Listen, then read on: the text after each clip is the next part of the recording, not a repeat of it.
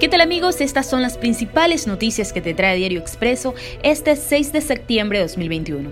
¿El gas del Golfo o el importado? El gobierno quiere delegar la exportación, pero también las compras desde el exterior. Una propuesta de alianza público-privado está en el cernidero.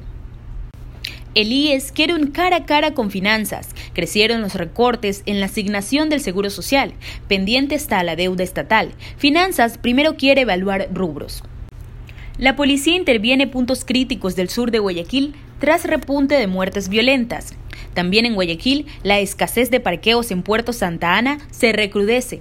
Conductores crean un caos en busca de un espacio donde estacionarse.